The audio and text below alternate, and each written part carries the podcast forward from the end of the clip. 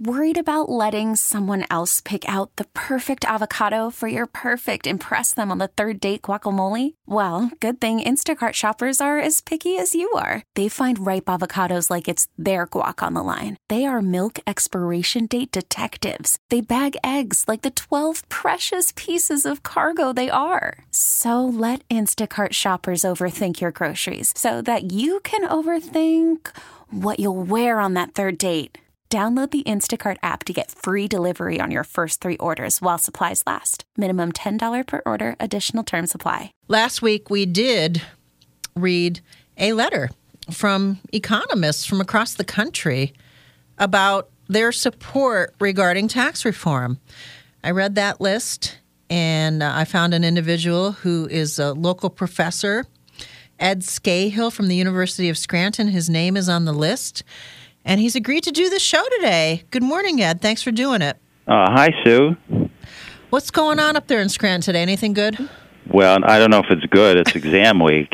Oh. So I would say it's bad for our students, but um, it's it, the end will be soon. So yeah, at least they good. at least they get that satisfaction that there is an ending, and they don't have to continue to struggle. Well, I was thinking more about me. Oh. I get some time off. You know? Well, there's that as well. So uh, when you put your name on a letter like this of economists from across the country in support of the uh, tax reform bill, why do you do something like that, Ed? Well, um, it's not going to solve all of our fiscal problems, to be sure. But if you if you looked at that letter, and I know you did, uh, you know that the corporate tax rate is the highest of any industrialized country at thirty-five percent. And um, it just gives corporations a reason to move their operations elsewhere and to hire a lot of accountants and lawyers to try to get that tax uh, liability down since it's so high. So I'm hoping it works. Um, certainly, if you think uh, corporations want to make the most profit, they should produce more to earn more profit when their tax rate goes down. So I'm keeping my fingers crossed. But to tell you the truth, um, I, I I think I'm more concerned with tax simplification since I knew I was going to talk to you. I tracked down some numbers. Okay. On average, okay, mm-hmm. um, taxpayers spend fifty-four hours filling out their federal tax forms. That's about over eight billion hours total. And if you if you evaluated the monetary value of people's time, the dollar value would be greater than the G D P of Kenya. I mean, that's just crazy. And in addition to cutting the corporate tax rate, among the other many provisions, and some of them will change, uh, it, it just got voted uh, to co- a conference committee. So they'll do some more wheeling dealing before the final bill Uh, comes out of Congress. Do you believe but, that this, Ed, to yeah. that point, do you believe that what is happening right now will make the process more streamlined? I mean, a lot of us just go and we get an accountant, and that costs money, yeah. or, or you have the time. And, and I think a lot of Americans are terrified by tax season. I know I am, because uh, when I think the I R S might come after me, I am scared. So is this a, a ways and means to make it more simplified? I mean, do you see that well, happening? With- well, the one provision I was going to mention has to do with doubling the standard deduction. And uh, this year it's six thousand three hundred fifty dollars for a single taxpayer. So that'll double to over twelve thousand dollars. So if your deductions are going to be less than that, you can just take the standard deduction. I thought they kind of missed an opportunity to sell tax, tax simplification, because if you saw some of the news reports, congressmen were showing this little card. Right. Um, and said, well, you can file your taxes and just send it in. That if that works, I'll pay higher taxes. I'll just if it's that simple, you know, here's my income, uh, here's the standard deduction, and mail it in. I think that's a great selling point. I, I hope we get that closer to that, but I'm old enough now to be very cynical about anything uh, the federal government proposes to do. So what you're saying, just so I have clarity on this, because I'm terrible at taxes, is that in the future, if the deduction is so high, I might not have to hire an accountant and itemize and worry and, that's and struggle. Right. Yes, yes. Well, yeah. All right. That is a selling yeah, feature. Yeah, that sounds pretty good, right? Yeah.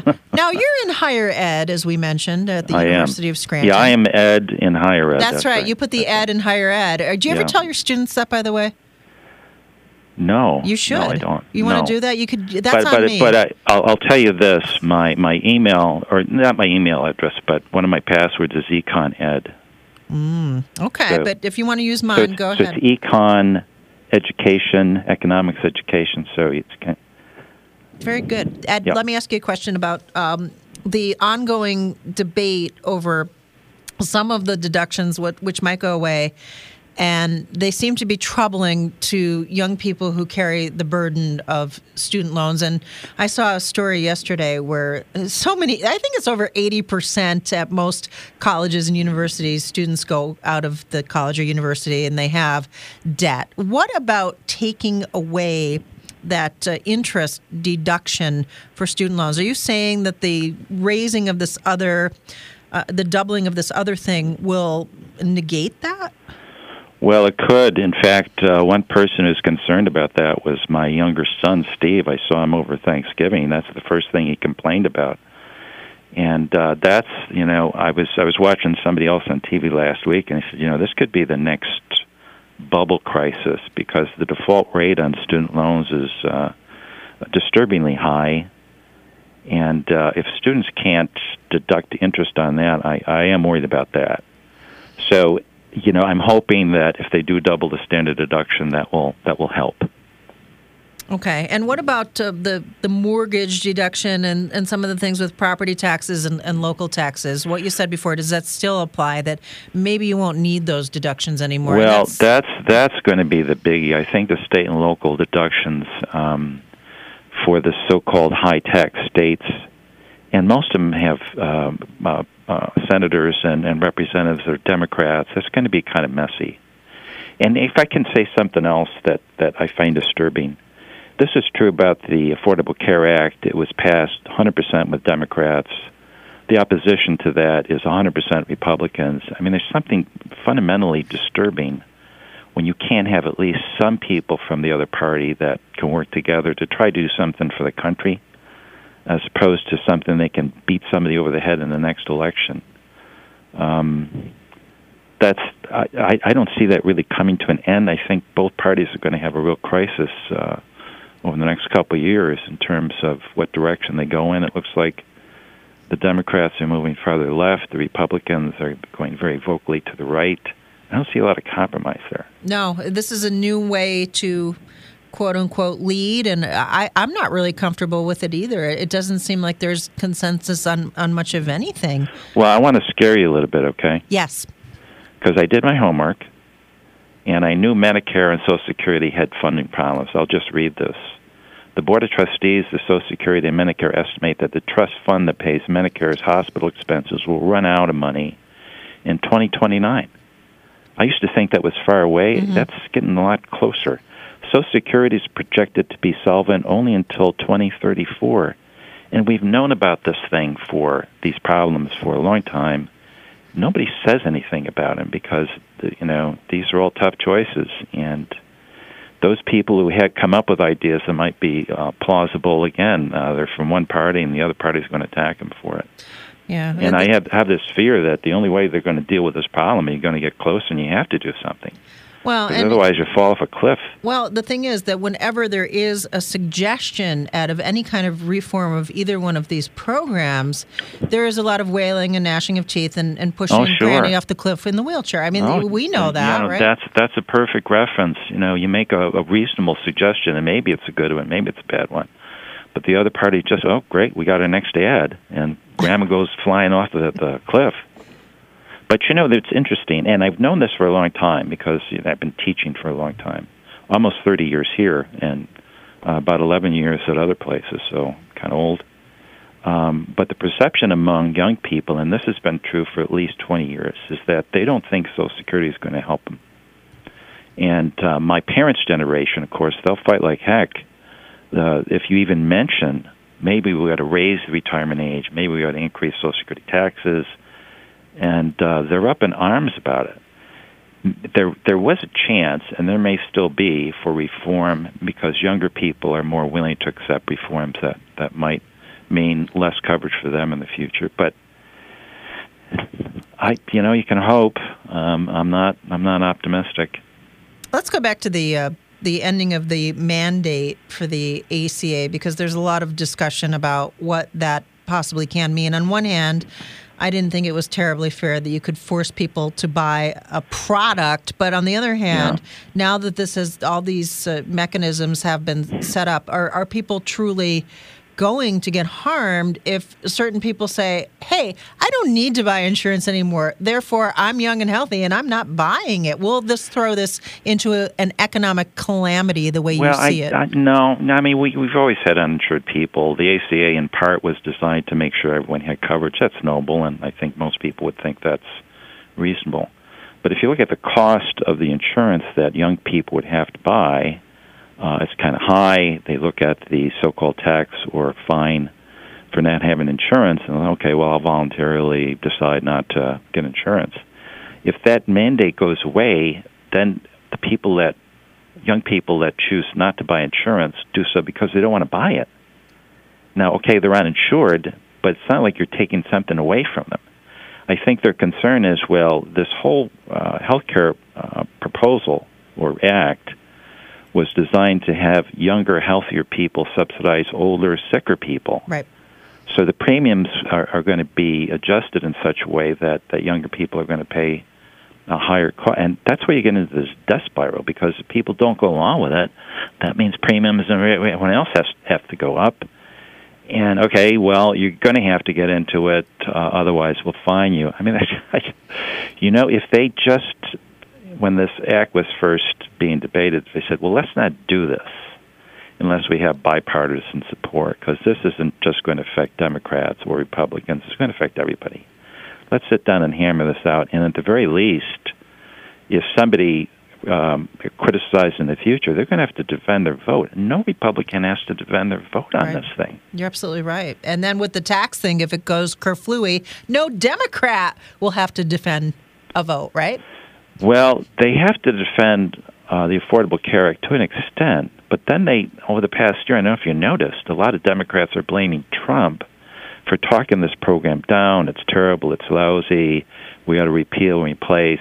They say, well, the reason it's it's it's uh, um, turning bad this year or worse this year is because of all this bad talk come from coming from the Republicans. I mean, this.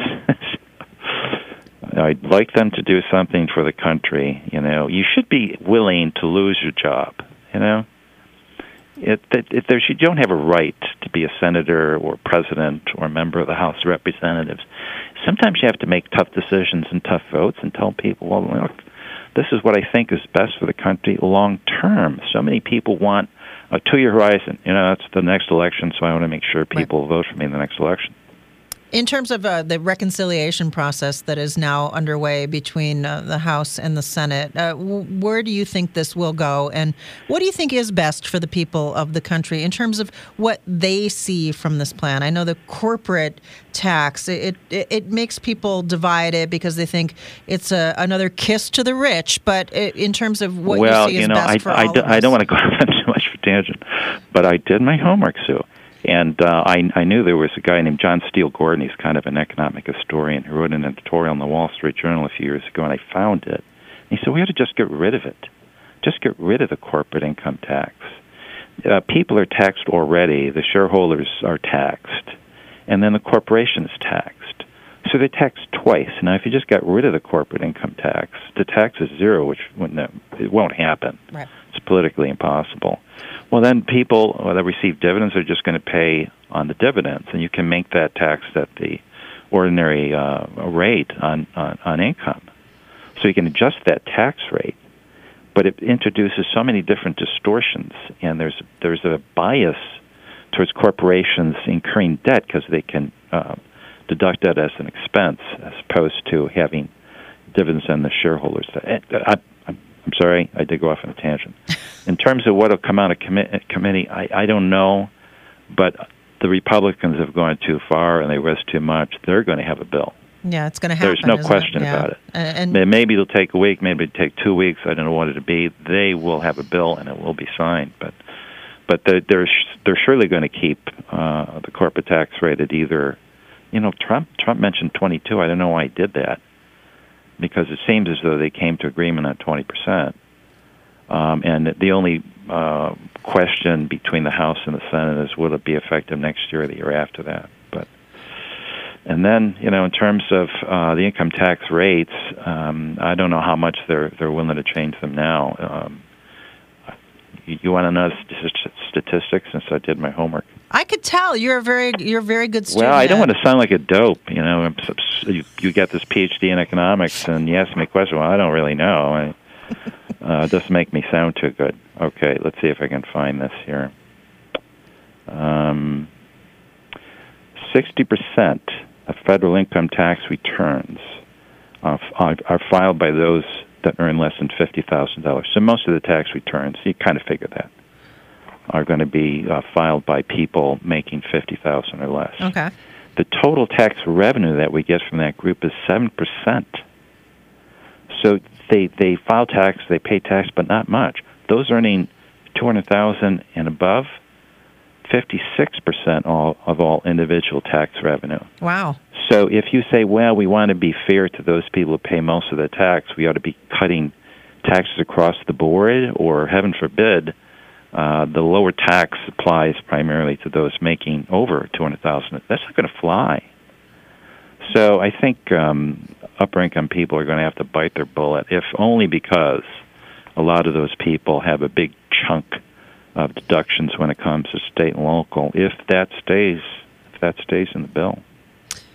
Professor Ed Scahill from the University of Scranton, thank you for taking the time to be on the show today, for doing your homework, for speaking to us yes, during the yes. uh, rough finals week up there. Well, I, I have no exams today, Sue, okay. So this is a good day to call me. But uh, I appreciate talking to you. Yeah, it was, it was a lot so of fun. much fun. I'd like to have you on again in the future if sure, you're willing. Sure, anytime. Just let me know. So cool. Thanks, Ed. We appreciate it. And Merry Christmas. Merry Christmas to you as well. Baseball is in full swing. N B A playoffs are heating up, and your N F L team is gearing up for training camp. Listen to the latest on the teams you love here on the Odyssey app. The biggest sports radio stations in the country, providing unrivaled local coverage of their teams, all in one place.